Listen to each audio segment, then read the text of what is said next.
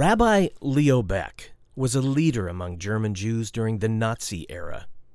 He wrote the following regarding Jesus We behold a man who is Jewish in every feature and trait of his character, manifesting in every particular what is pure and good in Judaism. This man could have developed as he came to be only on the soil of Judaism, and only on this soil, too, could he find disciples and followers as they were. Here alone, in this Jewish sphere, in this Jewish atmosphere, could this man live his life and meet his death, a Jew among Jews. Hi, my name is Doug Hooley, and you're listening to the Called Out Cafe podcast. This is episode number 21 in the series titled Leaving the Church to Follow Jesus. The series is based on the last book I wrote, which bears the same title. And today, we're going to be talking about the earliest of the ecclesias. That means we're going to be talking about Jewish Christians.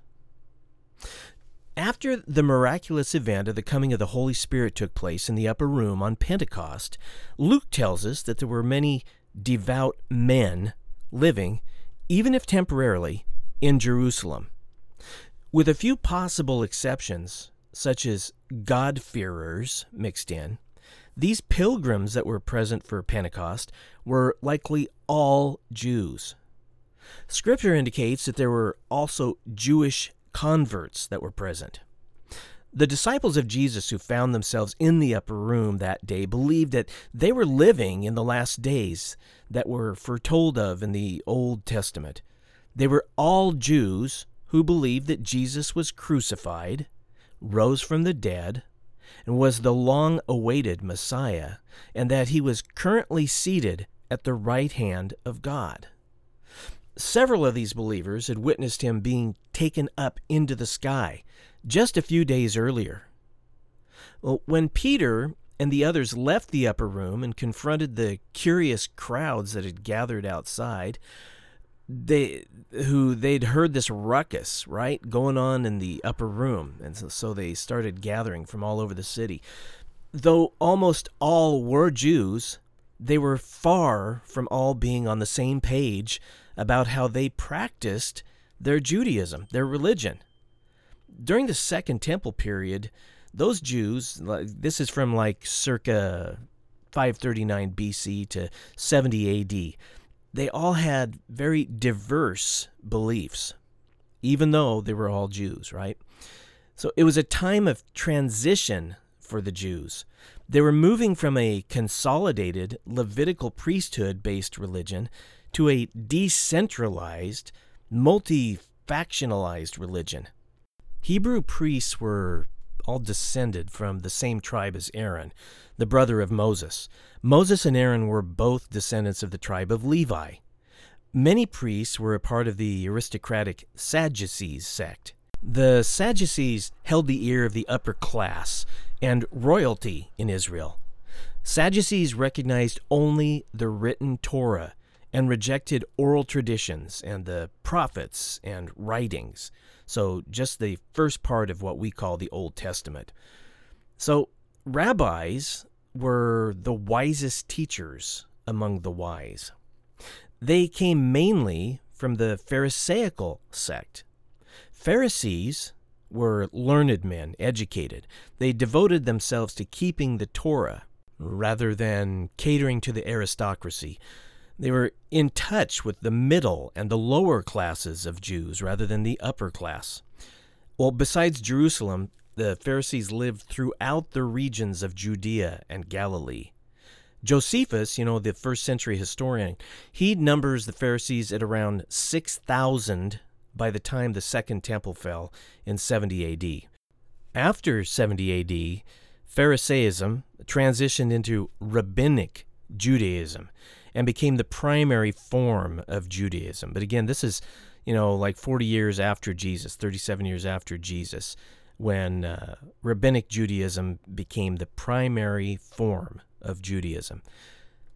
Education was especially important among the Jews. In some circles, elementary education was considered compulsory as early as 75 BCE. Males attended schools or were privately tutored in their mid teens. Their education centered around the study of the Torah and the Talmud. Uh, I don't want to get off track here, but I recently learned that, uh, and maybe I learned it a long time ago and I forgot, I don't know. But uh, I was recently reminded, I'll put it that way, that young kids that attend Hebrew school, even today, by the time they're 10 years old, will mostly, most of them, will have memorized the first five books of the Old Testament.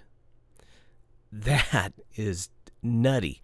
And then there are these writings called the Mishnah, which are essentially documentation of oral traditions from the first few hundred years after Jesus. It's called the rabbinical period.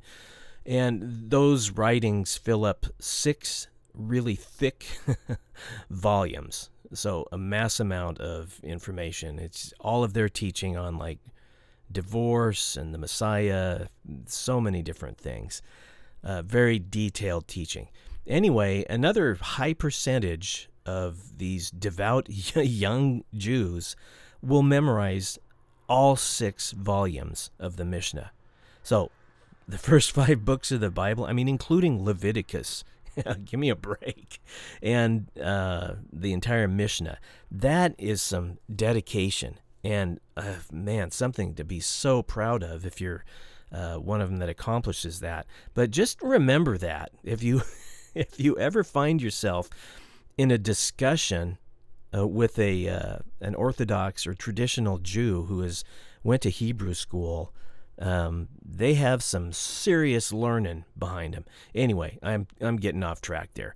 So back in the day, back in the you know in Jesus's day, males attended schools or were privately tutored in their mid-teens, like up into their mid-teens, and their education centered around the study of the Torah and Talmud, the first five books of the Bible, uh, the Mosaic writings, and the sum total, the Talmud uh, um, of the teachings.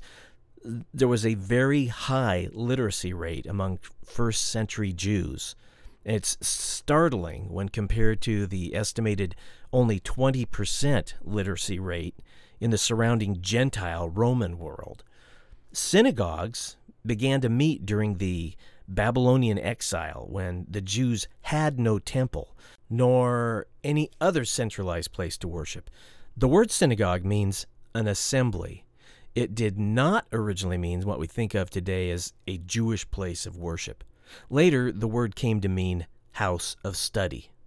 So, this Mishnah, the Jewish oral traditions written down around 200 AD, specifies that it takes a gathering of 10 specifically men to constitute the required quorum for communal worship. Synagogues eventually took on the form of buildings and were found throughout the countryside in Israel. Rabbis taught at the synagogues. Although students were loyal to rabbis and honored and respected them, rabbis were not paid. Rabbis were expected to earn their own living. Now, some did earn a living by teaching others but not for being the guy that stands up front on Saturday mornings in their case. Temple priests and rabbis were not the same thing. They did not always agree. As different schools of Pharisees existed, one rabbi did not necessarily agree with other rabbis. For example, in the first century BC, two different rival schools existed, two main schools existed. One very liberal by Hillel, and another one by an ultra conservative guy named Shammai. Some see different questions in the Gospels asked of Jesus designed to pit those two different schools against each other. And although I haven't independently verified this, some see Jesus generally answering in agreement with the school of Hillel. Now, that's not to say that he was a student of Hillel, only that he may have agreed with him on the issues that he was questioned about in the Gospels. Maybe a few more uh, answers were on the side of Hillel than Shammai.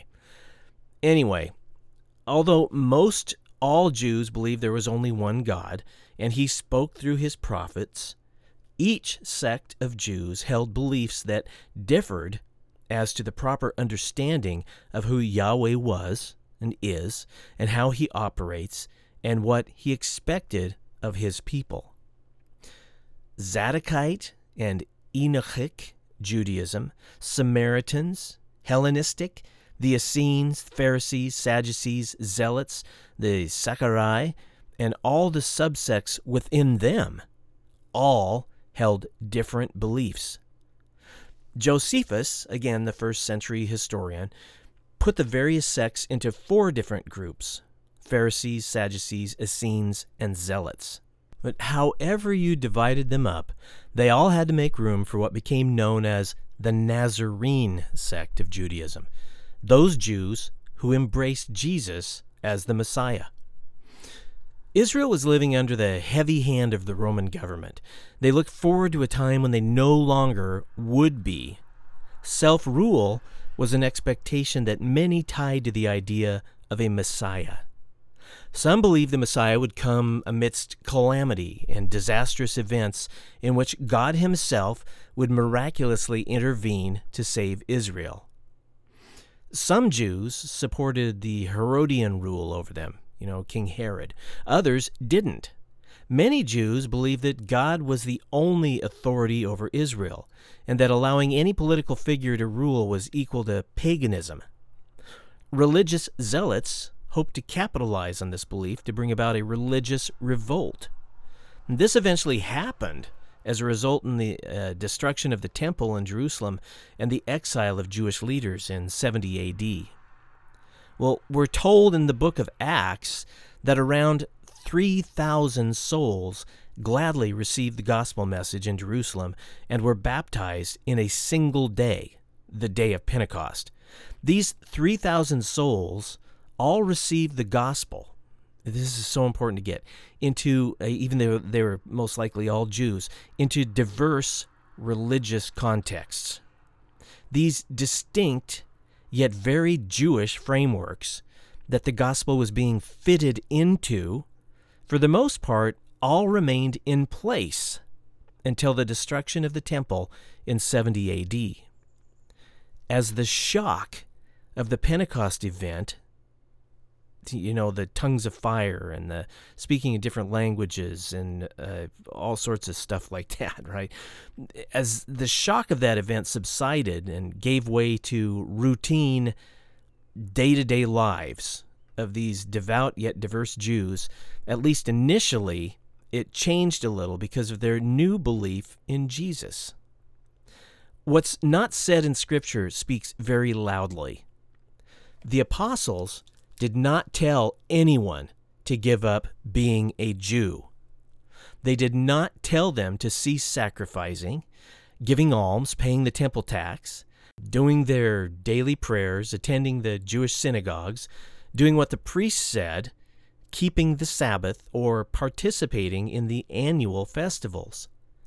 No apostle ever said that God had given up on the Jewish people and it was time to move on you know, to like plan B. No apostle taught that God was going with this plan B and reneging on his old covenant promises. The early Jewish believers in Yeshua, HaMashiach, Jesus the Anointed One or Messiah, per the gospel, believed that it was only through real, God given belief in Jesus that one could gain eternal life and be saved from damnation. However, they also had no reason to believe that keeping the law had suddenly become a bad or outdated thing. They could not help being Jews. They were born Jews. They were ethnically Jews, a people chosen by God to be His. They were holy and different from amongst all the other nations of the world. Keeping the law dressing, acting, and eating differently had always been a part of this peculiarity. All of those things remained despite believing in Jesus and gaining eternal life. Hear me loud here. It, it did not remain for the Gentiles because the Gentiles were never that way. And it was not to be imposed on the Gentiles. That's where a lot of misunderstanding in the first century took place. But these things remained for the Jews.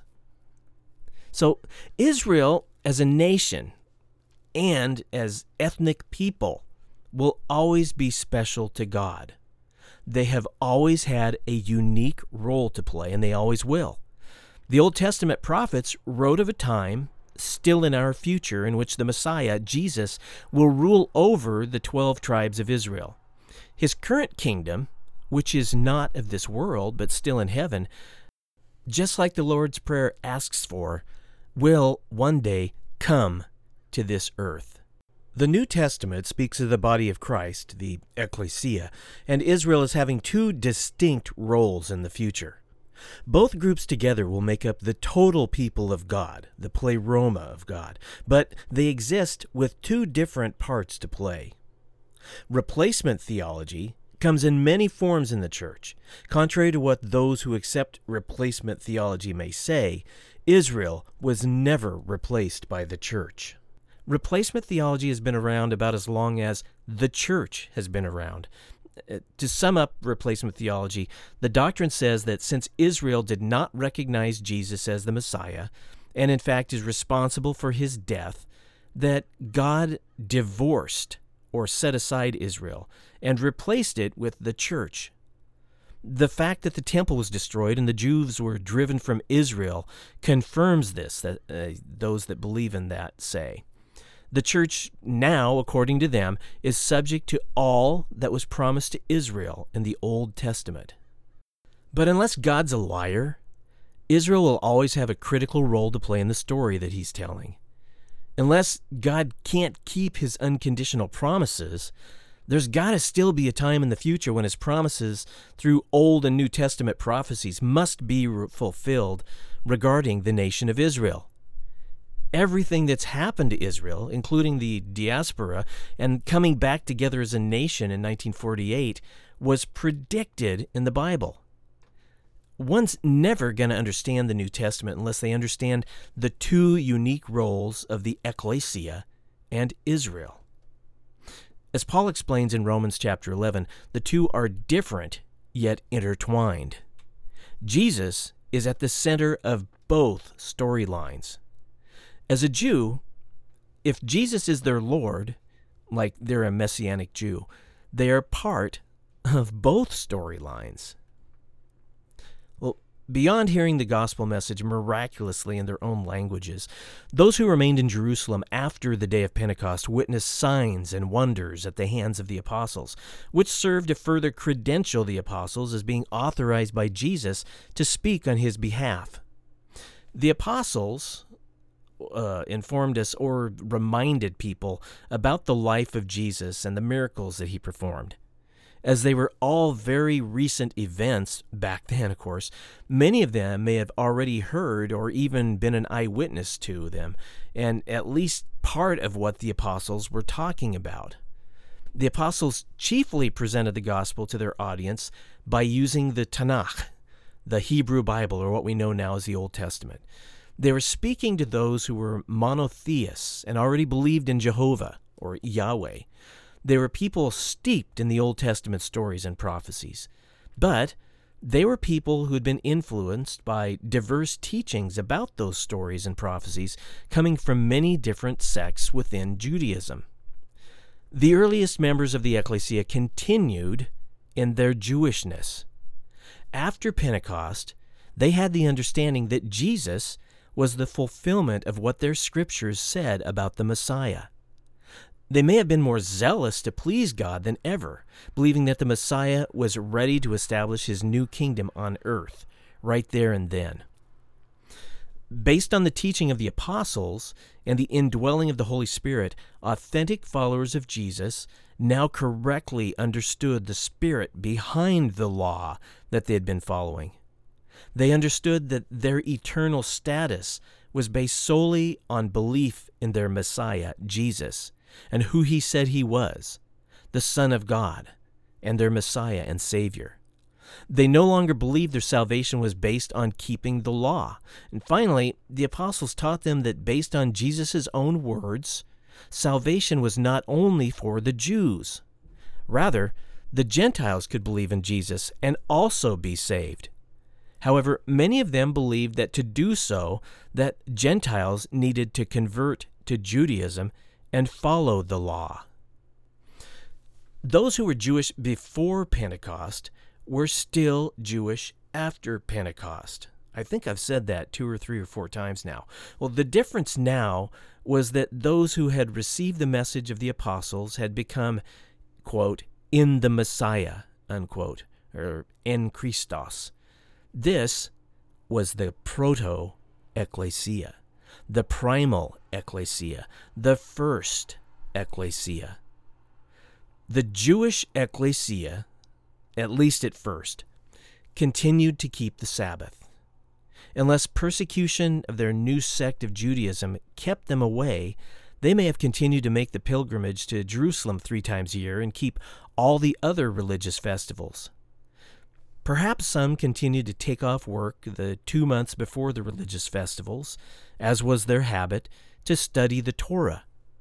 Also, as was the practice of most Jews living outside of Jerusalem since the Babylonian exile, they continued to meet in the synagogues where they studied the scriptures. But now they studied in the light of what Jesus had said and done and with the indwelling of the Holy Spirit, which they had not had before. The Torah must have seemed to have sprung to life for these new followers of the Messiah. The first members of Jesus' ecclesia were not even technically converts to Christianity. Let's say that again. The first members of the ecclesia were not even converts to Christianity. They were simply enlightened, right believing Jews who had accepted the Messiah that their scriptures had spoken of. They recognized and accepted Jesus as this Messiah where other Jews had not. Certainly, their contemporaries did not look at them as having converted to another different religion altogether. At first, they just looked at them as having joined a new sect within Judaism. Those who had recognized Jesus as the Messiah and had chosen to follow him were the ones who were correctly applying the Old Testament to their lives. It was the natural progression of the true Judaism that the Old Testament spoke of. They were following Jesus, who came to fulfill the law they themselves attempted to follow all their lives. At least at first, the Jewish ecclesia may have continued to take their sacrifice to the temple. As their knowledge and understanding of what it is that Jesus did was better understood, which was atoning for their sins through his death, and sacrifices then ceased. If they chose to continue to take sacrifices to the temple, it was for a different reason. Like their obedience to the law and sacrifices only commemorated what Jesus had done for them all. All sacrifices at the temple ceased by 70 AD when the temple in Jerusalem was destroyed by Roman general Titus. It's likely that the apostles themselves continued to take sacrifices to the temple. It was a primary purpose of the temple, and the apostles continued to go there regularly. In Acts, chapter 21 verse 23 to 26 we read the story of paul jesus' champion of grace taking four other men to the temple to make an offering after completing a vow. We shouldn't be surprised by this. Paul himself tells us that to the Jews I become as a Jew, to those under the law as under the law, to those without the law as without the law. So, why did he do that? So that he might gain them all for Christ. We know Paul was officially considered a Jew by the Roman government at least until AD 51, approximately 15 or 16 years after his conversion experience on the road to Damascus. So, in other words, Paul didn't convert to Christianity either. Paul just had the right understanding of Judaism and the Messiah. He placed Jesus within Judaism as an extension of uh, what the scriptures said as a fulfillment of those scriptures. Jesus was the fulfillment as the uh, as the Messiah. The first Jews who recognized Jesus as their Messiah after Pentecost still looked forward to the next Passover. However, they celebrated it not only because of their historic escape from the Pharaoh in Egypt, but more importantly now, they celebrated what Jesus had recently accomplished as their Messiah and Savior. He didn't deliver them from Egypt, He delivered them into eternal life from eternal damnation. When they shared the Passover meal together after Pentecost, Rather than only remembering Israel's miraculous de- deliverance from Egypt, they now remembered the miracle of the death and resurrection of their Savior, Jesus.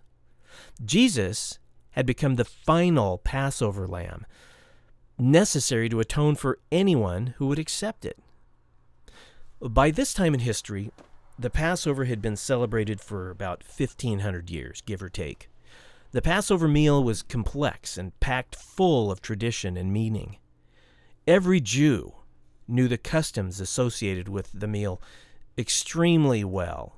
It was something that had taken place every year of their lives, from the, as far back as they could remember.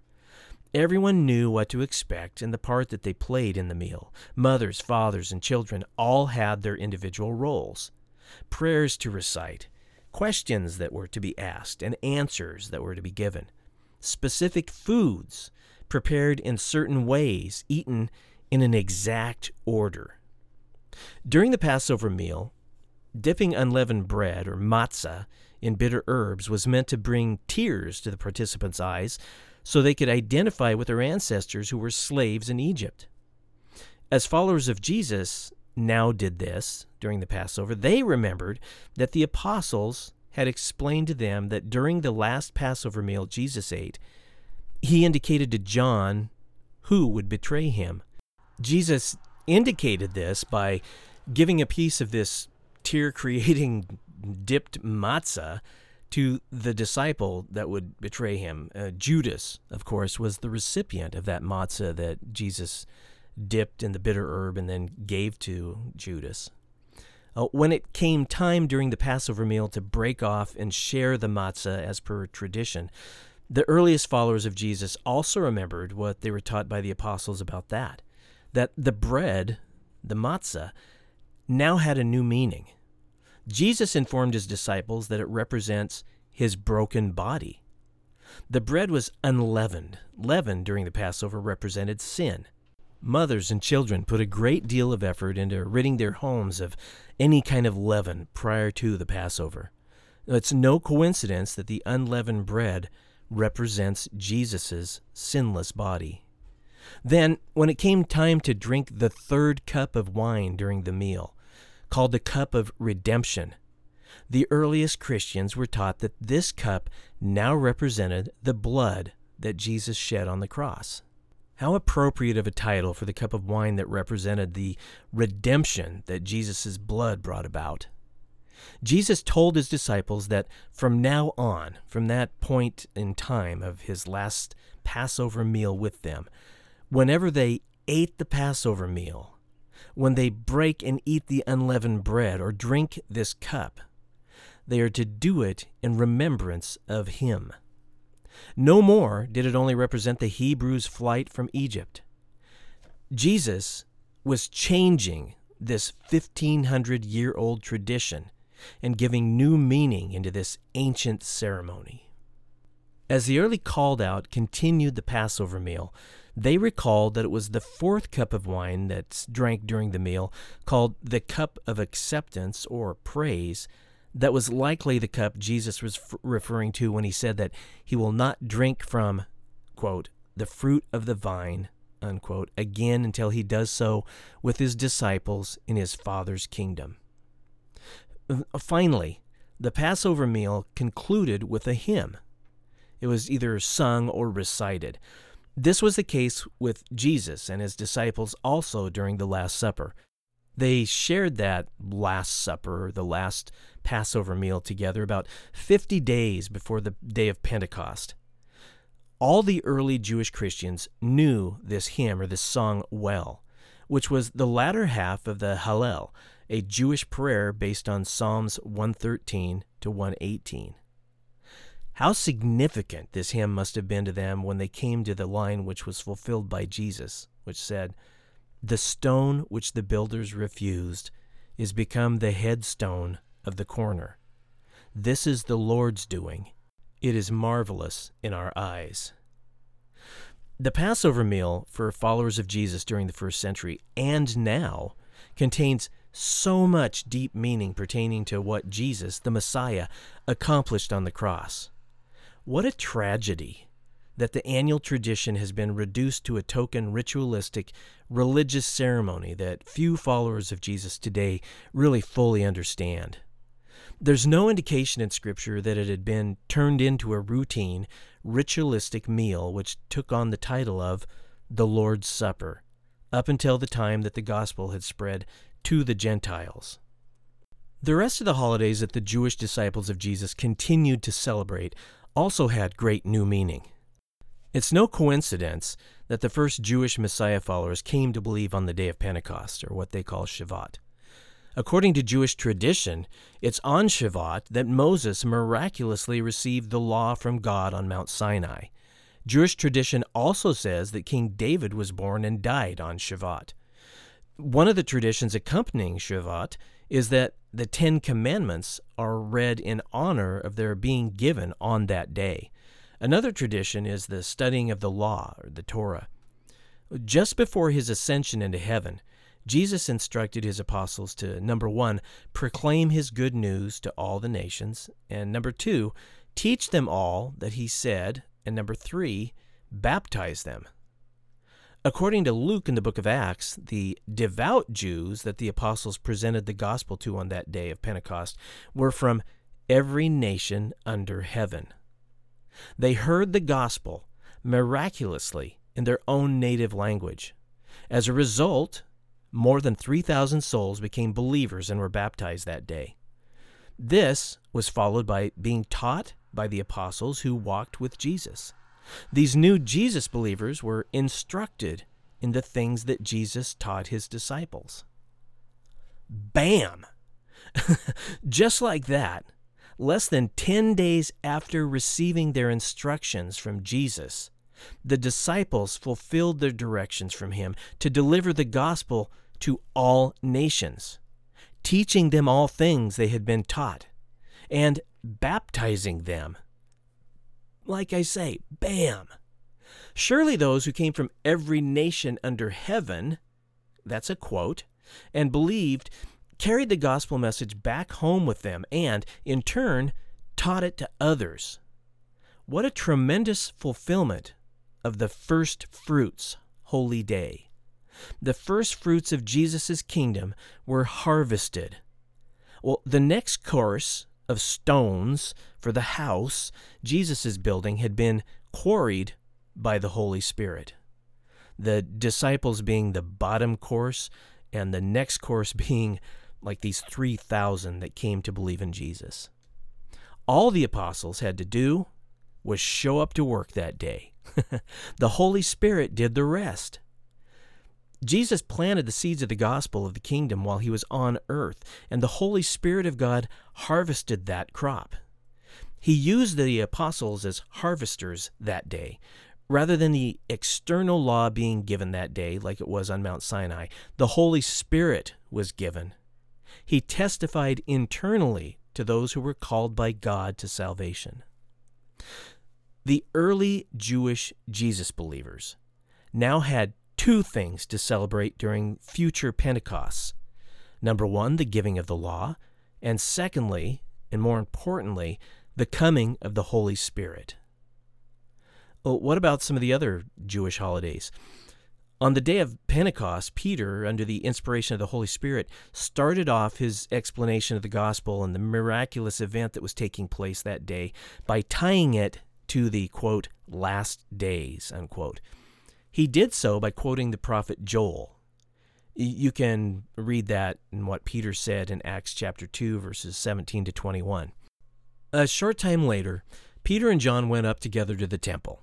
After healing a man who had been lame since birth and attracting the attention of the crowd, go figure, they used the opportunity to preach the gospel.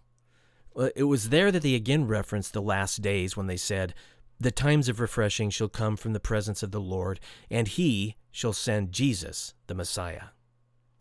Peter and John were booked into jail because they were preaching on the resurrection from the dead. Not everybody agreed with that.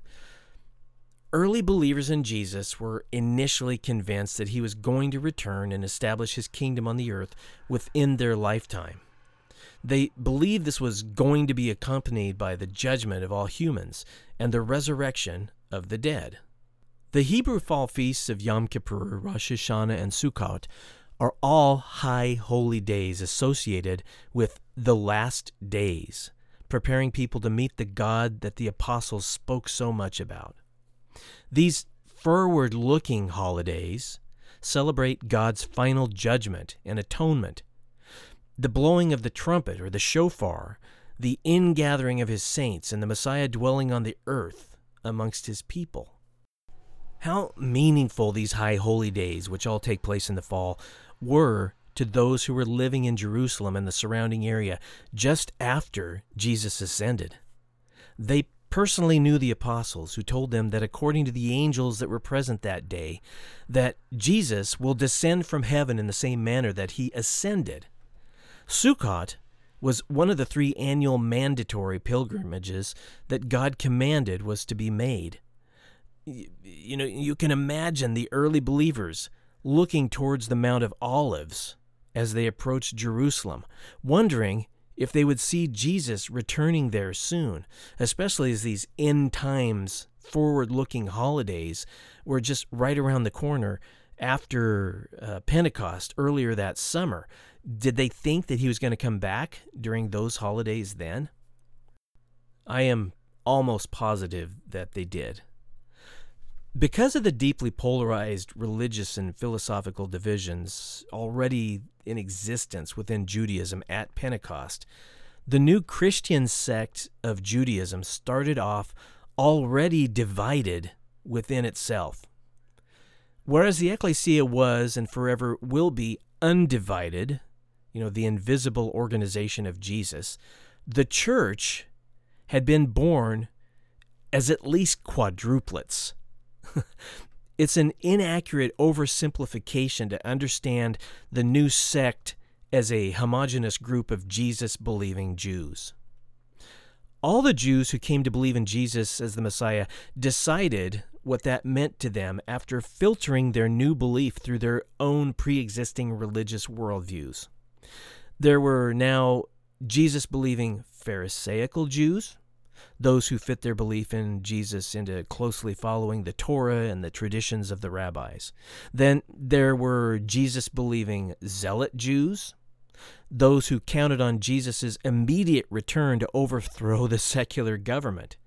There were the Sadducees, who rejected rabbinical teaching. They fit Jesus into a framework of only accepting what was written in the Torah and not the rest of the Old Testament. The first main division amongst believers was over what to do with Gentiles who came to believe in Jesus as their Savior. Jesus, after all, was the Jewish Messiah that was foretold of in the Tanakh.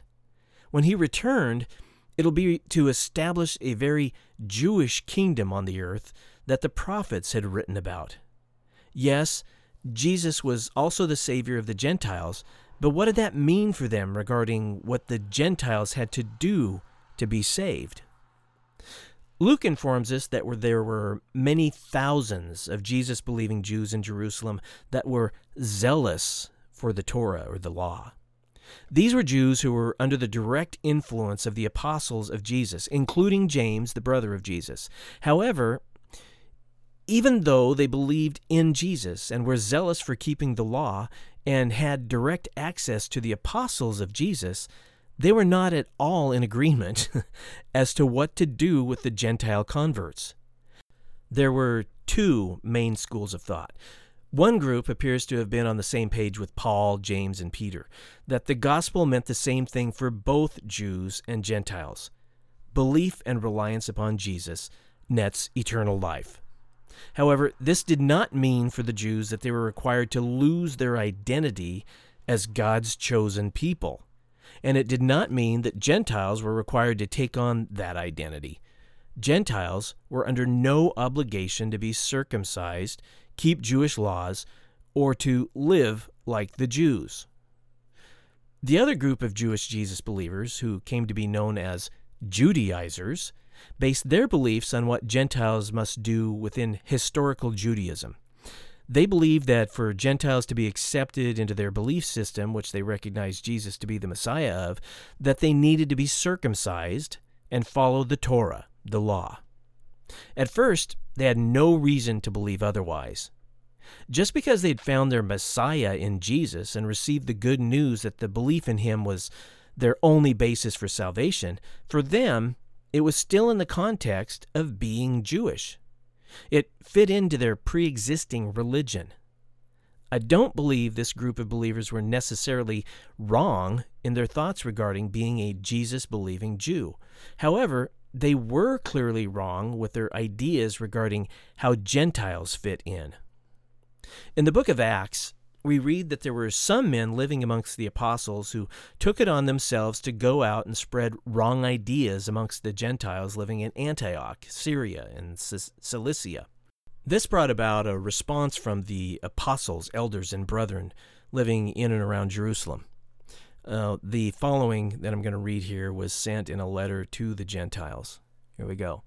Uh, this is found in Acts chapter 15, verses 24. Verse 24. Since we have heard that some who went out from us have troubled you with words, unsettling your souls, saying, You must be circumcised and keep the law, to whom we gave no such commandment. Uh, whoever it was spreading false ideas amongst the Gentiles, they were clearly a part of the apostles' group back home in Jerusalem. The letter says that they were sent out from us or out from the apostles. They believed that both Jew and Gentile needed to follow the law and all that it entailed, like circumcision. The Judaizers that the apostle Paul had a conflict with in Galatia also fit that profile. These believers in Jesus, their Messiah, may have been doing fine back home growing in the knowledge of Jesus within their Jewish framework, but they did not have a clear understanding, at least yet, of the gospel as it pertains to the Gentiles.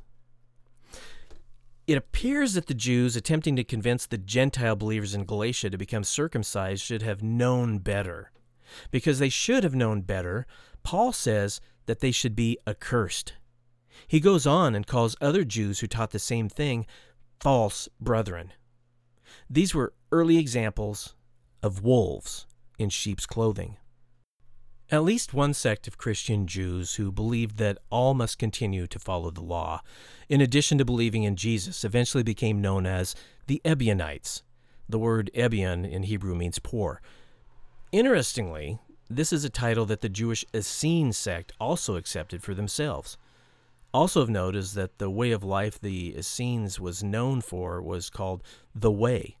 Now, it may just be a coincidence, but the Way is what the believers of the in the Jesus movement were called prior to being known as Christians.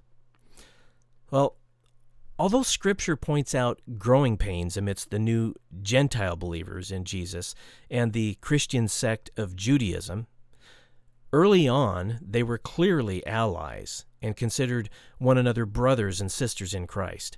For example, the ecclesias in Corinth and Galatia, which were Gentile locations, took up collections for their Jewish brothers and sisters in Jerusalem at the request of the Apostle Paul. There was no persecution of note, either way, between the Gentile believers and the Jewish believers in Jesus. For now, or then, persecution of Christian Jews came only at the hands of other traditional Jewish sects that didn't believe Jesus was the Messiah, and in fact were increasingly bitter than anybody was saying so.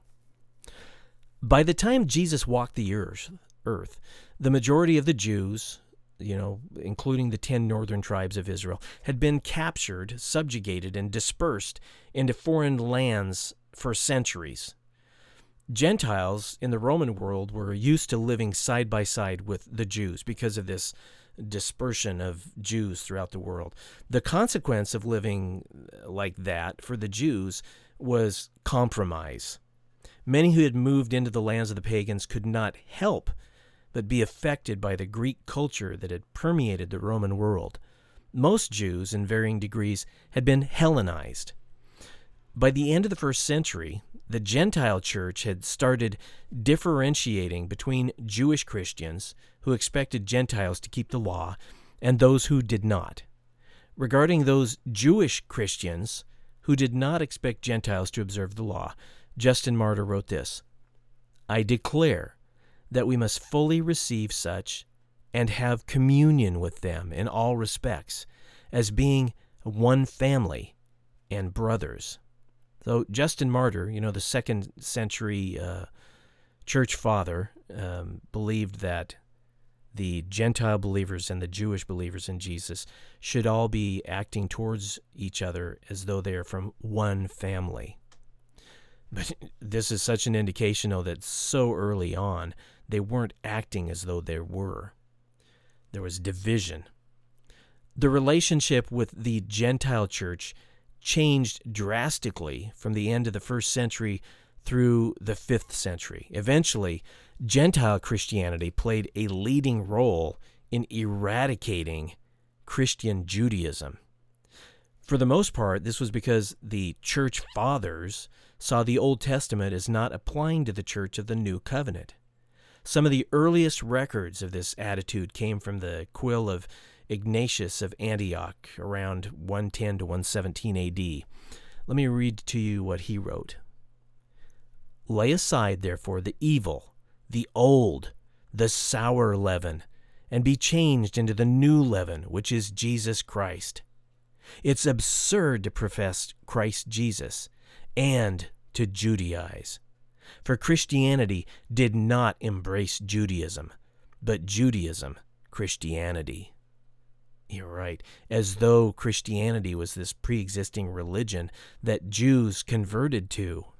Uh uh-uh. uh The Gentile church fathers saw the Jewish Christians as attempting to mix the Old Covenant with the New and believed the two could not exist together. You know, you can't put new wine into old wineskins. Therefore, the religion of the Jewish Christians was reduced to just another heresy that the Gentile church sought to stamp out.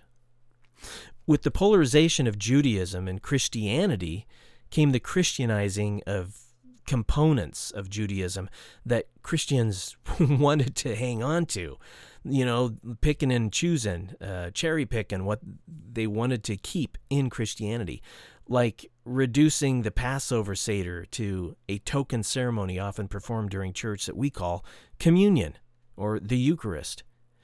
Another popular Jewish doctrine that church leaders still cling to is the giving of tithes. This is but another square Jewish peg being hammered into a round Gentile hole. Nazarene Jews, Pharisees, and Sadducees all held several things in common. None of them were fans of Roman rule. The temple in Jerusalem was one of the other few common denominators amongst various sects of Jews in the first century, including the Christian sect of Jews.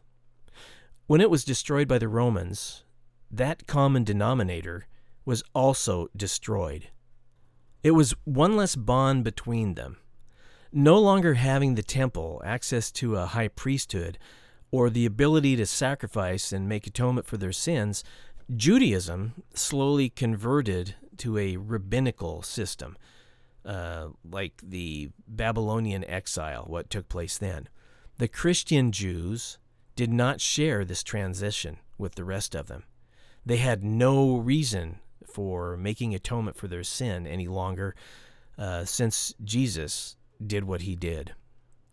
During the same week Jesus was crucified, he warned his disciples that the temple in Jerusalem would be destroyed, and what signs will indicate the destruction was imminent, and what to do when this was about to happen. Some of the Jewish Christians apparently took Jesus' advice seriously. When they saw Vespasian's armies surrounding them, they fled Jerusalem. Several historical sources indicate that they fled, at least temporarily, to the city of Pella, in what's now a northwestern Jordan town. To the Jews who remained in Jerusalem, this was the final point of separation from the Messianic Jews, who there was no reconciliation with any longer. From then on, the Messianic Jews were considered menim, or heretics. By the end of the first century, it's estimated that five to six million Jews lived outside the area of Palestine, and that somewhere between 10 to 15 percent of the population in the Mediterranean cities were made up of Jews. After the destruction of the temple, as many returned, there was a strong Jewish presence in Jerusalem. That is, up until the Bar Kokhba revolt in 132 to 136 AD. It was only the religious officials who'd been previously banished from Jerusalem as of AD 70. Well, after the Bar Kokhba rebellion, all Jews were expelled, and a new Roman city, Aelia Capitolina, was built upon the rubble of Jerusalem. For those who had moved on, if there were synagogues in the cities they moved to, they usually integrated into them if they were allowed to. By this time, there were both Jewish Christian and non Christian or rabbinical Jewish synagogues that were in existence. By the early 60s AD, Jews living in and around Rome had already become very opposed to the type of faith proposed by the Apostle Paul. What he taught contributed to Messianic Jews being seen as outsiders. The final formal divorce of the what was thought of as heretical Jewish Christian sect from the other Orthodox Jewish religion came in the form of a malediction or a uh, magical pronouncement called the Birkat HaMinim. This pronouncement was added to the central prayer of the Jewish liturgy called the Shemone Esrei. Observant Jews recite this prayer three times a day. Here's the traditional rendering of this prayer. It goes like this May the apostates have no hope unless they return to thy Torah, and may the Nazarenes and the Manim, or sectarians, disappear in a moment. May they be erased from the book of life and not be inscribed with the righteous. Not that those who were Jewish Jesus followers necessarily accepted the verdict, but according to the teachings of the rabbis, there was no longer any place in Judaism for the Jewish Christian hybrid. Prior to this time, those belonging to traditional Jewish sects treated the Christian Jews as heretics or apostate, but still recognized them as Jews. Now, the beliefs of the Jewish Christians place them outside the boundaries of the Jewish community. Writings within Judaism relating to Jesus appear to have become widespread. The canon of rabbinical teachings became tightly controlled because of that, and the books of the Christian Jews, when discovered, were burned. By the end of the second century, some church fathers, such as Origen and Hippolytus, had begun to lump all Jews who believed in Jesus together, calling them Ebionites. Others divided them up into Ebionites, Nazarenes, and Elkosites. The Ebionites were first mentioned by Bishop Irenaeus of Lyons, France, in the mid to late first century. Some believe them to be the successors to the community coming out of Jerusalem that Paul dealt with. These are those referred to in the New Testament as Judaizers. They observed the Sabbath, practiced circumcision, and were careful to avoid physical contact with pagans, the Gentiles. They also took part in communion, but only once a year, and they used unleavened bread and water. This was a departure from the Jewish celebration of the Passover. In his book Against Heresies, Irenaeus wrote this about the Ebionites. Those who are called the Ebionites agree that the world was made by God. They use the gospel according to Matthew only and repudiate the Apostle Paul, maintaining that he was an apostate to the law. They practice circumcision, persevere in those customs which are enjoined by the observance of the law, and are so Judaic in their style of life that they even adore Jerusalem as if it were the house of God. Some scholars say that there's very little difference between the different Christian Jewish sects. It's not without controversy, but other scholars see the Jewish Christian sect of the Nazarenes as being those who continued in the apostles' doctrine. Church Father Epiphanius of Salome didn't think so. He listed them amongst those who were heretics in the fourth century. Fourth century theologian on, and uh, Bible translator, on the other hand, Jerome, wrote the following about the beliefs of the Nazarenes, which is very informative. He says, They, you know, the Nazarenes, believe that Christ, the Son of God, was born of the Virgin Mary, and they hold him to be one who suffered under Pontius Pilate and ascended to heaven, and in whom we also believe. But while they pretend to be both Jews and Christians, they are neither. But Jerome doesn't explain exactly why they are neither. But in his letter to Augustine of Hippo in 404 AD, he was expressing a worry about allowing Jews like the Nazarenes to be received into the church. His worry is expressed in what I just read, and it reflects his fear of falling into heresy of the same type that resulted in others being anathematized by the fathers or put out of or uh, yeah put out of the church by the church fathers. What was this heresy that they were worried about? Well it wasn't that their core beliefs regarding jesus weren't the same it was that they were attempting to live according to the new faith without letting go of the old jewish religious practices jerome wrote this if, in short, it shall be declared lawful for them, the Jews, to continue in the churches of Christ what they have been accustomed to practice in the synagogues of Satan, I will tell you my opinion of the matter. They will not become Christians, but they will make us Jews. Huh. The Nazarenes appeared to believe the same things about Jesus as the Orthodox Church of the 4th and the early 5th century, but because they continued to also hold to Jewish traditions, just like the original apostles of Jesus did, there was no room for them within the new church. Christians had now completely separated themselves from anyone claiming to be Jewish, whether they also believed in the gospel of Jesus or not. In the 4th century AD, you know, the 300s, a guy named John Chrysostom, the Archbishop of Constantinople, absolved Pontius Pilate and vicariously the Romans for the murder of Jesus. He blamed Jesus' death instead solely on the Jews. This, at least partially, had to do with Rome by this time embracing Christianity as its own. Chrysostom likely did not want to offend the new Roman friends of Christianity. If his writing reflects his heart, Chrysostom appears to have hated the Jews, referring to them as pitiful and miserable. He referred to their holidays, like, you know, the ones that Yahweh, the Most High God, commanded to be forever observed by them, as a disease, and he despises the synagogues of the Jews. His writings are fuel for anti Semitics to this day. It's hard to believe this man was venerated as a saint in numerous Orthodox churches when his writings could more appropriately be found in Hitler's Mein Kampf. By Chrysostom's day in the mid 300s, the Jews and the Christians had both completely disowned those Jews who believed in Jesus as the Messiah. Rather than Gentiles being thought of as being grafted into a completely Jewish tree, the Jewish tree was thought of as being cut down and rejected by God.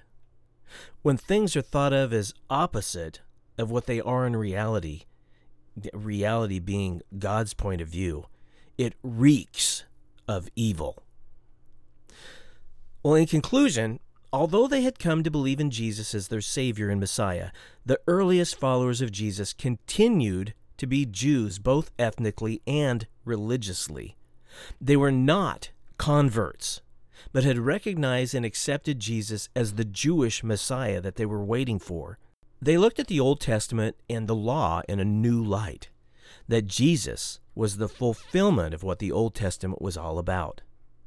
Jews were not the only monotheists of the first century. They could also be found amongst the Hellenistic philosophers. But because of their unique history and culture, when a monotheistic Jew came to believe in Jesus, they already possessed much of the background information necessary to have a more informed belief than the Gentiles did. This allowed the new Jewish Messiah followers to believe and be baptized relatively very quickly. Well, there are many traditions and practices within Judaism, such as participation in the holy days, which symbolize the richness of the gospel. Like reading the Old Testament or traveling to Israel, there's much for any follower of Jesus to learn from ancient Jewish traditions and practices. There is no indication in Scripture that Jewish people were instructed to give up their Jewish traditions as a result of their their I'm saying that purposefully, their Messiah's first coming. Of course, he is ours, the Gentile believers' Messiah also, but it is their scripture that predicted his coming and is first and foremost their Messiah. Jewish Christianity continued for centuries in different forms. One early sect of Jewish Jesus followers came to be known as the Nazarenes.